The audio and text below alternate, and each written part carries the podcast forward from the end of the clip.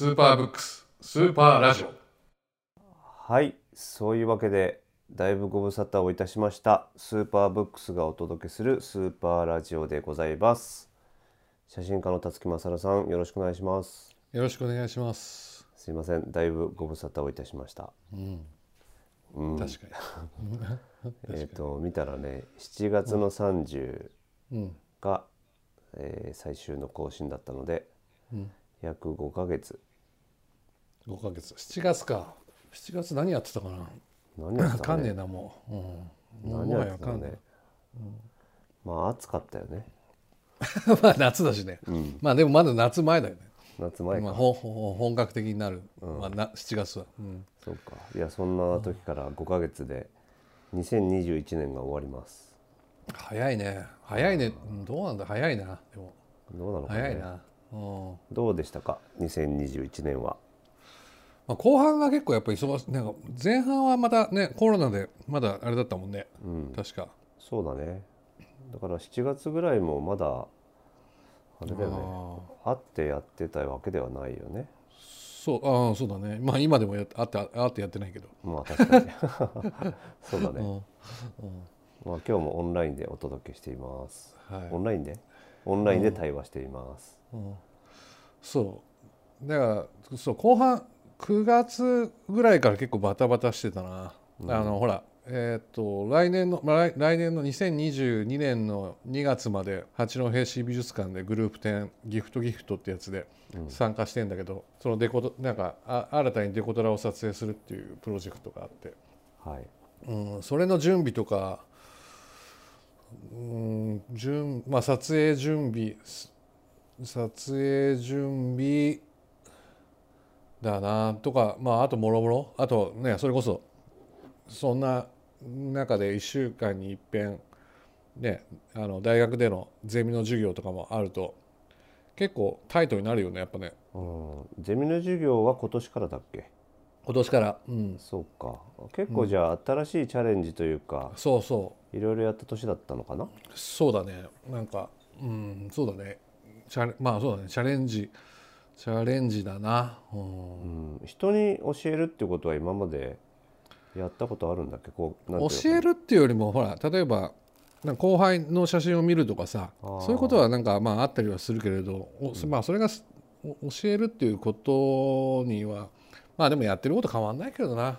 あそう。例えば個人的に弟子入りではないけどそういうのもあるでしょ、その写真家の間ではこう師匠がいたりさ、あーそういうのはね俺とかないけどうん。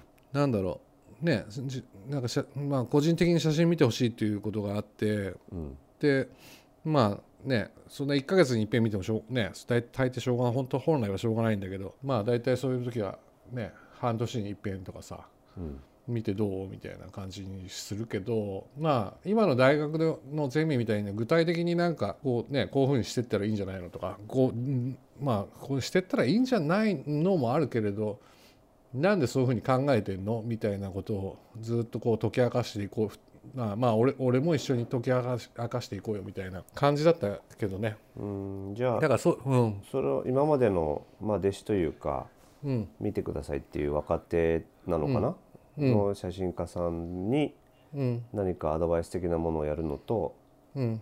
えーいわゆる学生さんに、うん。まあ、教えるというか授業を持つっていうのは感覚としては違ったのかな？そうだね。ちょちょっと違うね。うん。うん、だからまあまあそのやっぱその大体そのほら写真見てくださいみたいな話になるとさ個別にね、やっぱもうもうちょっと具体性があるからそのほら撮ってるものに対して、うん、なるほど、うん。じゃあそれをどういうふうに進めていくいけばいいのかねみたいな話になってくるからうん。そのためにじゃあね自分のやってきた写自分の辰木勝がやってきた写真の道道筋としてなんかねこういうやり方があるしこういうアプローチがあるしこういう写真を見見た方がいいしこういう本を読んだ方がいいよねとかなるなるんだけど、うん。まあ学生の時はほらまだそこまで具体まあもちろん数数名の子たちはやっぱそういう具体的な子もいるんだけどさ、まあその10人のうちまあそれは数人だからそうじゃない場合はまずまずそのな地点に立って話を始めるから、うんなるほどね、うん。そうか作品を見せに来るってことは何かしら自分の中のテーマと、うん。まあ、対象を見つけてうん。もうすでに取ってくるわけだもんね。そう。でそれが別になんつうの？2ヶ月取ってきてこれなんですみたいなやつはまあさすがに俺のとこ持ってこないでしょ。まあそうだね。うん。ってことらで何年だろうなんだろうっていう発言がね出てる中そう。でうん、そうだね。だ数ヶ月でっていうのはないか。そう。だからそうなるとまあね12年下手したら3年ぐらい取っててどう思いますかみたいな話から始まるから、あまあ決してなんつうのほらその視点じゃないから。ーうん。ただまあまあその中でもねじゃあもう一回そこなんつうの掘り下げていく要素みたいなことをなんかねお互いもっとお互いっていうか俺がなんかアドバイスするとか、うん。ね、そういう話になるけど、まあ、学生の場合はそこは何なのねまずまずまずまずそもそもはさみたいな話うん。から始まるっていう感じだよね。まあ、テーマを見つけるところからというか、うん、見つかってない子が結構多かったっていうか多いのかな一般的には。見つけづらいんだろうね、まあ、あとほら一応やっぱ卒業制作っていう名のもとに始まったりすることが多いから。うん。なるほど。でもともとやっぱ3年生ぐらいからもう取ってる子はやっぱいるけどさ。うん。やっぱね卒業制作っていう期間の中で作んなきゃっていうふうに思うからさ、うん。側が決まってるわけね。うんそうそうそうそうそうそう。俺とか俺らとかは別にねだ誰も何か言ってくれてるわけでもないからさ、うんまあ自分の心の声みたいな話ででしかないじゃんそういうのって、うん。なんか気づいたことでそれに実行していくなんて、うん。そうだね。まあ、どこかで話したような記憶があるんだけど、うん。作品のかける期間とか決まってないしうん。ここで完成って決めるそのタイミングみたいなのが、うん、なかなか難しいみたいな話はうん。したような気がするんだけどね,、うん、そういう意味ではもう期限も決まってるしそうそうそうそうそう。側が決まってる中でやらなきゃいけないってことだもんね。だからいやあんま俺は好きじゃないけどやっぱ期限決まっちゃってるからどこまでまああとまあ俺とかほら仕事では似たようなことじゃん。うん。やっぱ期限が決まっててねこうこういうもの作んなきゃいけない。まあちょっとそれこういうもの作んなきゃいけないっていうのはまたは別は別の話だけどうん。やっぱ期限が決まってるって言ったらやっぱあとはほらある意味能力の問題もあるじゃん、うん。うん、だからそねそその子のあれ照らし合わせながらどこまでいけるかなっていう。まあもう一番最高地点に行きたい。最高のんとこまで行きたいなと思うから。うん。でそれはまあまあと言い言いながらそれさえも自分で探してもらいたかったから、うん。だからなるまあそれをリードさせるっていうのがまあテーマにテーマっていうか俺の仕事だと思ってたけどね大学の授業は。うん。なるほどね。なんか、写真家さんのさそのテーマの探し方といえばいいのかな、うん。どうやって見つけるの？あのよくこれは別に写真に限らないけど、うんうん。やりたいことがない。っああまあね。ていう人もいるじゃん、夢とかない、うん。あの以前であればさ俺らが多分小さい頃とか夢を持つ、夢を持てみたいなうん。うん。のが結構言われていたことだと思うんだけど、うんうん。今は何だろうね夢を持ちづらいのかやりたいことが見つからないとかさ、うんいうのがあるんだけどそういうのってどう見つける見つけるというか見つかってしまうの？俺の場合はやっぱなんかいろんな人と話しててとか、あとはやっぱだからなんか些細な興興些細な興だからさ、まあ、興味を持てるか持てないかっていうのがまた難しい話になってくると思うんだけど、うん。だから興味って別にまずは例えば、ね、電気が与えられてて、ね、何かいろんなそういうインフラを与えられてたらそのインフラに興味を持てるじゃんみたいな話にもなるし、うん。うん、だからそうしたらそのインフラってどうやどどう自分に関わってるんだろうっていうこともできるじゃない？うん。でまた外に一歩出ればねあのねそこからどうどう、まあ、分かりやすく言うと道路がつながっているわけで,、うん。で道路を管理する人管管理する自治体があってそのご道路を作る人がいてで道路を作る人が、ね、あの分業になってるわけだし、でそこからどんどん歩いていくとじゃあえコンビニがあったらコンビニで、ね、24時間やってるってことはそこ24時間働く人がいるけど24時間働いてるわけはなくてそこに分業すねそこもねパートとかでアルバイトとかで分かれているんだけどもでもそこにオーナーがいてとかさ。なんか細かくなると、うんそういうふうになると自分ってどこまでそういうふうに広がっていけるのみたいになった時に、そこのいいちいち一つ一つをこうね気づい気づいちゃうといろんなこなんかいろんな問題点とか好きなこととか嫌いなこととかそういうものがなんかあらわになるじゃんとか思っちゃうのね。うん。うん。辿ってである意味でも、うん、ある意味それってから今思えばだけど俺意外にそれ病気なのかなって思っちゃう時もある 気になってしょうがないってこと。うん。まあいるじゃん。子供のまあで今で言えばまあそれはなんか少し成立してる部分もあるけどさ。そういうこともその、えーと個性だっていうふうになるけれど。うん。でもなんかそういうふうになんかいちいちそういう方の気気になっちゃう子。まあまあもともと俺もなんかそういう節はあって子供の頃あったからさ。うん。なんかその先生とかにさその別に先生に前も話したかもしれないけど先生に答えを聞きたいわけじゃなくてあなたがどう思ってるのか聞きたいみたいな。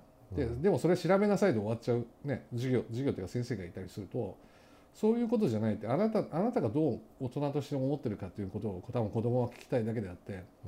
まあでも今の分かんないよね。今ただ普通に答えをもらいたいっていうふうに思われちゃうこともあるかもしれないけれど。そうだね。まああとは今聞いてて思ったんだけどさうん。自分がやりたいことっていうことを例えばやりたいことっていうとまず自分の内面に引きこもるじゃない？あのお部屋に引きこもるっていうこともあるけどうん。自分の内面に潜ろう潜ろうとするっていうなんか自分の内なる衝動みたいなさうん。うん。イメージがあるんだけどうん。辰木君の話を聞いてるとうん。まあインフラも含めてさインフラも含めてってのは面白いんだけどうんうんその外側にあるもの興味うん。をたどっていくとうんおのずと鏡のように自分に跳ね返って自分自身っていう輪郭が見えてくるみたいな。だから一般的に一般的にっていうかまあやりたいことっていうと自分の内面自分探しみたいなものをさうんする人が多いんだけどうん。他人探しというかうん。外側外側へ行くっていう方が見つかりやすいっていうことなのかな？うん。まあ多分いろんなところに自分なんていうのね自分うんそうだね。自分だって自分を探すのなんて限界があるじゃん。まあ見つかんないよね。うん。うん。いやだから逆に外外外に自分が映るじゃんみたいな話だよね、そうだね。接触した時に、うん、うん。だってさいや分かりやすいのはさ鏡朝起きてさ鏡はね顔洗う時歯磨く時に鏡に鏡っていうかね洗面所に行くと鏡があるわけじゃん。うんでああちょっとまだむくんでんなとかさ疲れてんなって、それは自分はまあ表面的な問題でもあるけど表面的って言いながらもなんで自分がこんなにむくんでんのか疲れてるのかっていうのは自分の内面を照らしなんかこうね探っていくと分かるっていううん。現象が起きるわけじゃない、うん。その洗面所で。じゃあまあまあもちろんそれだしそのもっとなんか例えばねその内面的ななんかこう絵を描こうとかさそういうこともあるかもしれないんだけどでもその前にじゃあ外に出た時にじゃあ内面が見えないかってまたそれも違ってて例えばねあのどっかねあの外出てさ近所の人がいて「おはようございます」って僕が言ったら「おはようございます」って向こうかかかけられるよね。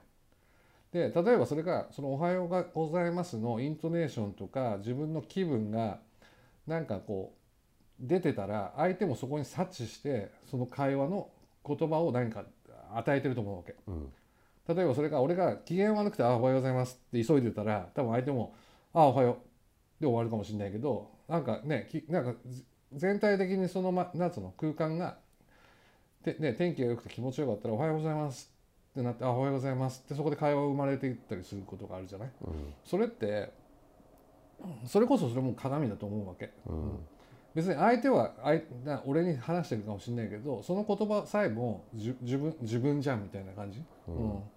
なんかそういうふうに思うと全然別になんかね内内側だけで内側を内側だけでこう考えちゃってるよりはうん。そういうふうに外に照射させていくっていうかさ、うん。うん、の方がなんかより分かるんじゃないとか思ったりもするね。うん。そうだね。なんかちょっと空を見てうん。見るだけでもうん晴れててさうん。ああいい気分だねっていう時とうん。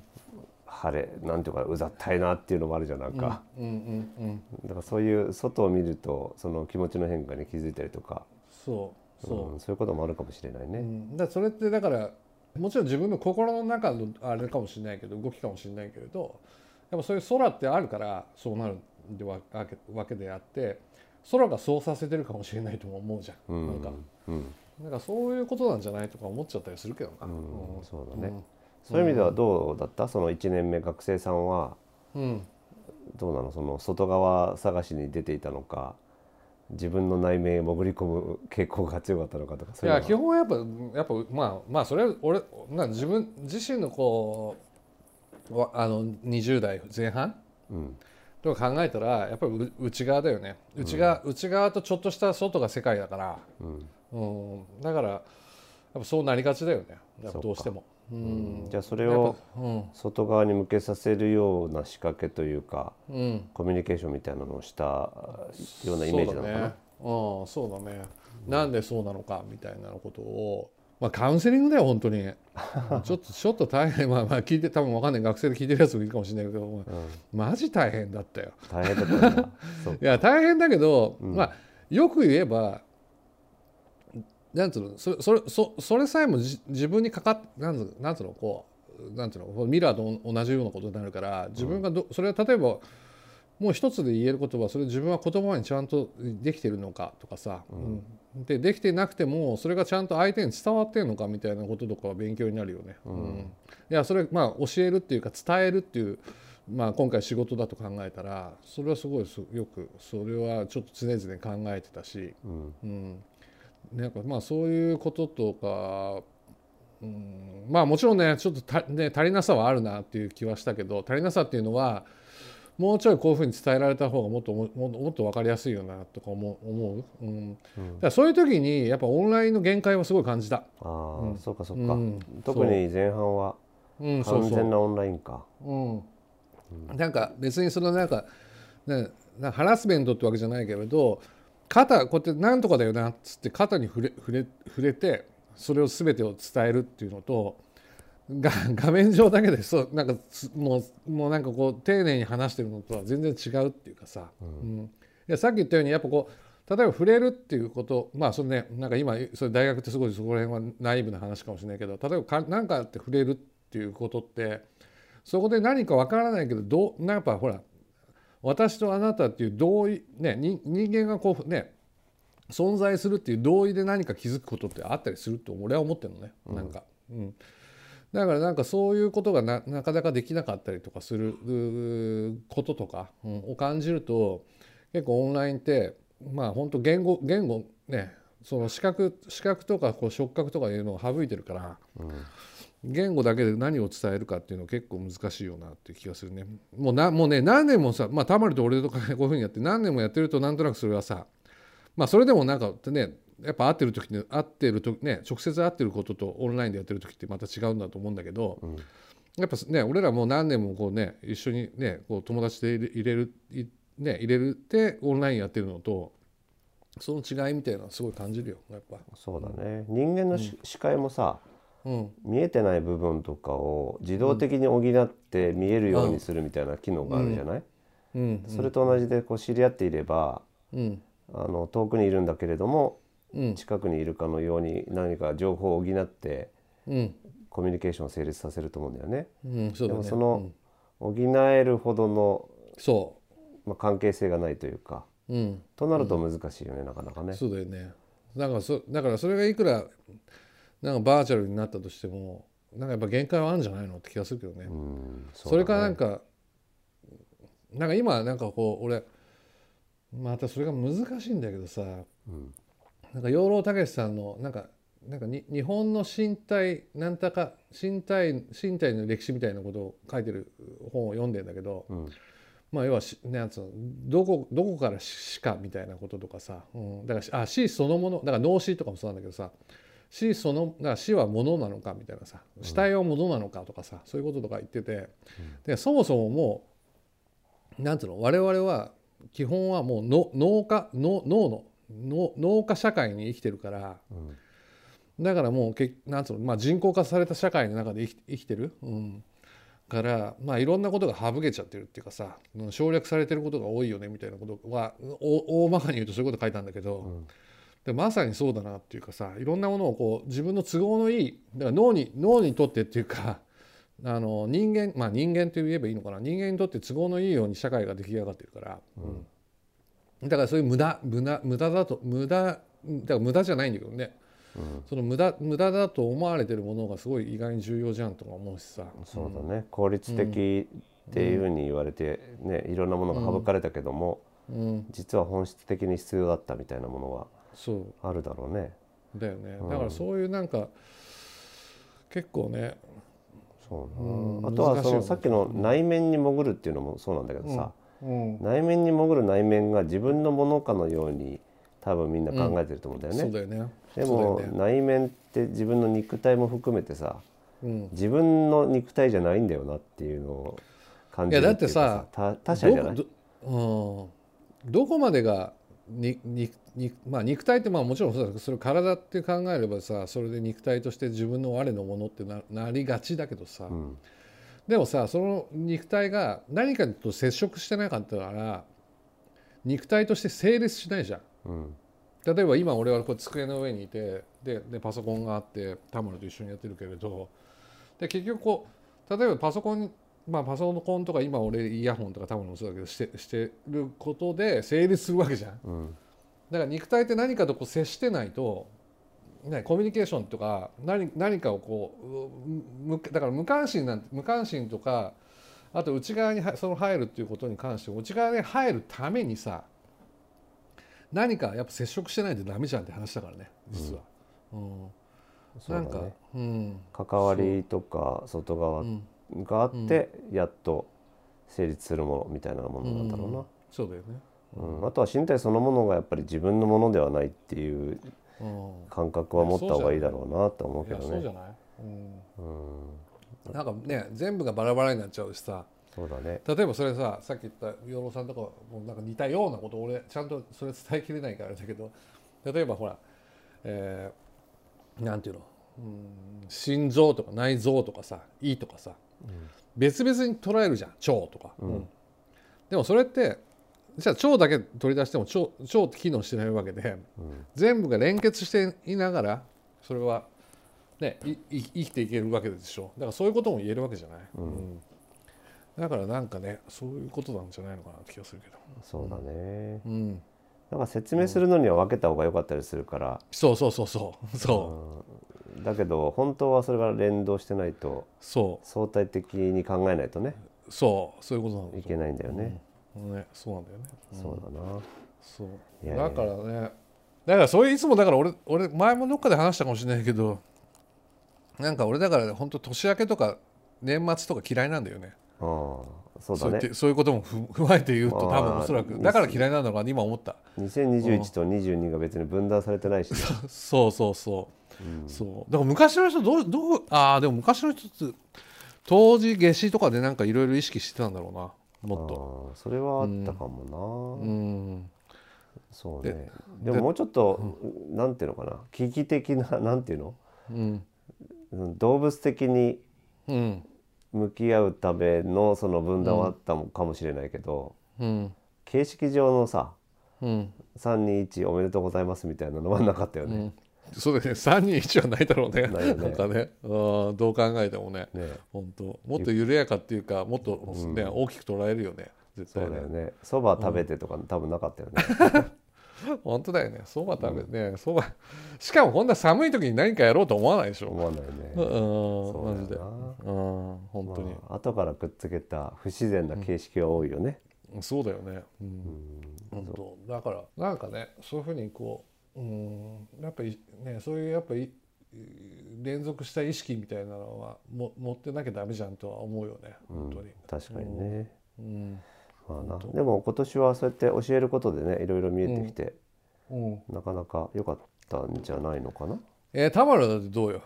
俺か。今年は、うん、今年はコロナだったよね。コロナだしさお前忙しいじゃん、うん忙しくないって言うけどそうそう忙しくないよ。じゃあなんでこのラジオ更新できないんだっていう話ですね。そういう話にもなるからねね本当に申し訳ないね。あの俺俺のせいで今年は更新できませんでした。いやなんか7月の78ぐらいは、なんと田丸のせいという感じはあったけど、それ以降はなんか2人でもうもまあうできないなって感じだったよね。諦めようかみたいな。諦めようかってなってたよね。ね本当諦めが大事だな。ね、いやでもなんか最近思ったけど今日こ今週とかうん特に11え12月か。12月とかもていうかまあ10まあそれこそ10月11月からそうだったんだけどで今日ちょっともうなんかもう自分の中でダウンっていうかうん。なんかもうちょっとひなんと俺なんか本当に何か空いてたらなんかややっといた方がいいなと思っちゃう人なんだけど、うん。人に会うのにも何もちょっと無理だなっていうふうに思思った。なんか、へえそうなんだ。うん、そうだからなんかもう例えばもうここのだから自分でうまく本当に調整するっていうか、うん。やっぱなんつうのちょっともう合わもう合わなくていいやみたいなさ、うんうんうんっていうのとか、うん。ね。やっぱそう何を最最優先にしていくかみたいに考えてやってないやってないとダメだなと思って。そうだね。そ変な話こう東京っていう街にいるとさう、うん、何かやってないと落ち着かないよねまあだからそうだからさそういう農家社会にいるからだよ。そういうことだよね。うん、そういう例えばだただ俺は昨日はどうしてもやんなきゃいけないなと思ったのはうん。巻き割りに行くっていう任務なんだけど、うん。それはやっぱもう季節柄そうなんだけどさ、はいはいはい。やっぱほらやっぱ木が乾燥してるし、うん。やりやすい時期だからう、ん。別にそのもちろん巻き巻きが必要だっつってもまあそれ2年後とか1年後の話なんだけど、うん。でただあとはそういう体をそういうふうに動かしていくっていう、うん。うんこととして重要だけどなんかそういうなんかこうだからそういうそういう感じでなんかそうまあ俺はほら郊外だけどさうん。でもなんかそういうなんつうのこうしなんと少なくとも少しは自然と自然がうん。外外のそう外の世界がそういうふうにいざなっていくようにうん。多少はできてるなと思うけど、まあねね。都会に行くとまあねそれは本当そうかもしれないよ。そうだね。だから寒い日も床暖房があれば暖かいわけですよ、余計な方があれだよだから、うん、そうそう暖かいからその寒さとかうん。を忘れがちだしそうだよね。なんかその自然まあ肉体も自然なんだけどうん、それを忘れちゃうっていうなんていうのかな。うん。街のシステムというか作りにはなってるよね。そうだよね。うん。だよね。だからそだからそうすると何かをさせようさせようってするしね、うん。なんか難しい難しいっていうかまあそういうふうになっちゃうよな、うん、だからやっぱりちょっと自然と触れるっていうのは大事なんだろうね。それを直感的に辰木君は分かってて、うん。巻き割りに行かなきゃと思ってんだろうな。そう。であと畑見に行ったりとかさ、うん、でもなんかね人参が上手にできねえんだよ。なんで？わかんない。やっぱ、まあ、なた何かがまああと畑がまだ若いっていうのもあるかもしれないんだけど。うんだからだからといってなんか肥料をこう足すとかいうの嫌だから、うんうん。だからそういうのもあるんだよ。なんかあもうなんかすすなんかほら彼らのスピードと野菜のスピードとうん、自分のスピードをまず合わせちゃいけないわけだし。そうだね。うん。おこがましいね。そうそうそうそう。でもそういうふうに見ててあでもこいつ遅いなみたいなさなうん。でもなんでだろうって具体的にそこになんかさ別になんかなんかのゴーグルつけてさ、うん。数値が現れるわけじゃないんだけど、うん何かしらやっぱそこで想像するわけじゃん。うんなんか周りのね俺ほらその自然農的な農業やってるから、うん。周りのね草は全然元気なのになんで野菜だけこうなんだろうなとかさ、そういうふうに考えたりとか、うんうん。あとやっぱこうそのきねエエリアのこうやっぱ気候とか他のものとか見ててなんかねあね霜枯れしてるからなんだろうなとかさなんかそういうのでなんかこうい一体感にななって考えたりとか、うんうんそうだね。そういう時間を与えられるってことだねだからね。あーもしかしたらそうだね、さっきは体ってうん。うん総合的に連携して初めて機能してるって言ってたけどさ、うん。人間の肉体もこのなんだろうね世界っていうか自然の中に置かれるとうん。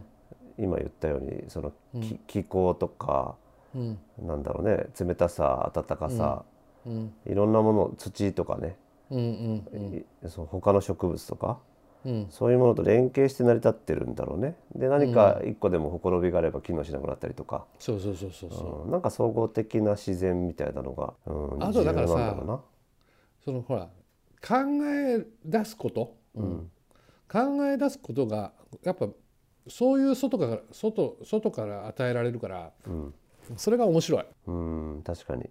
うん、内側っていうか外側からそうだね。うん発見できるっていうかね。そうそうそうそうそう。だから寒さもそうだしうん。なんか匂いとかもそうだし、そういうのが外からやってくるじゃん、うんうん。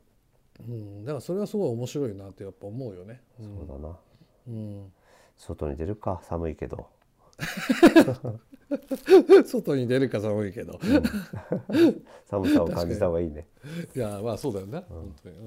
当だな。そういうことだな、ううんん、わかりました。はい、まあじゃあこの年末年始分けませんけど、うん、寒い時期は寒さを感じるために、そうだよ。うん、肉体に寒さを与えるか。そうだよ。うん。まあね一応一応まあね本当さっき言ったようにまあ俺もそばを食うけど。うん、あ 食うんだ。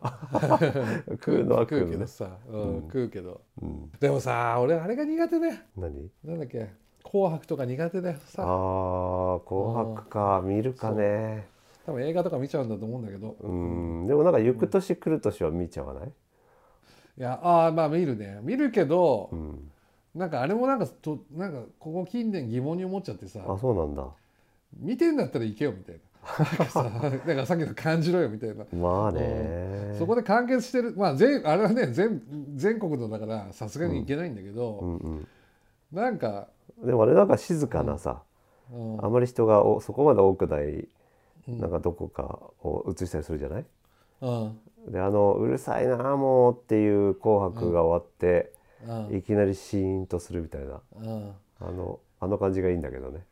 いやだからそれがさ俺与えられすぎちゃってんじゃん。まあ確かにね。そう。だったら分かんない。本当にさ、まあね。分かんないよ。山奥のうん。家を借りて、うん。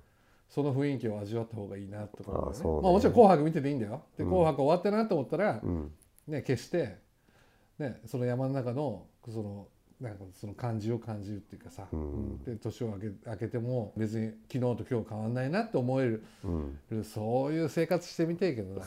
生活っていうかあれだねそういうまあ山の中に俺暮らすそう暮らすのはちょっと無理だなと思ってるんだけど 今まだね。まだね。まだ年越しそばも食べるしね。いや意外にお金かかるぜと思うとさ。ああまあね山いろいろはやろうとすると。もね。うん。うん。確かにまあね。本当にちょっとせねせ世間と離れたら別だけど。まあね。うん。まあまあまあ。その辺をうまくやっていきますか。はい。はい。わかりました。じゃあそんなことでお久しぶりでしたけれども、うん。また次も すぐ 次もって何？更新できるのかな？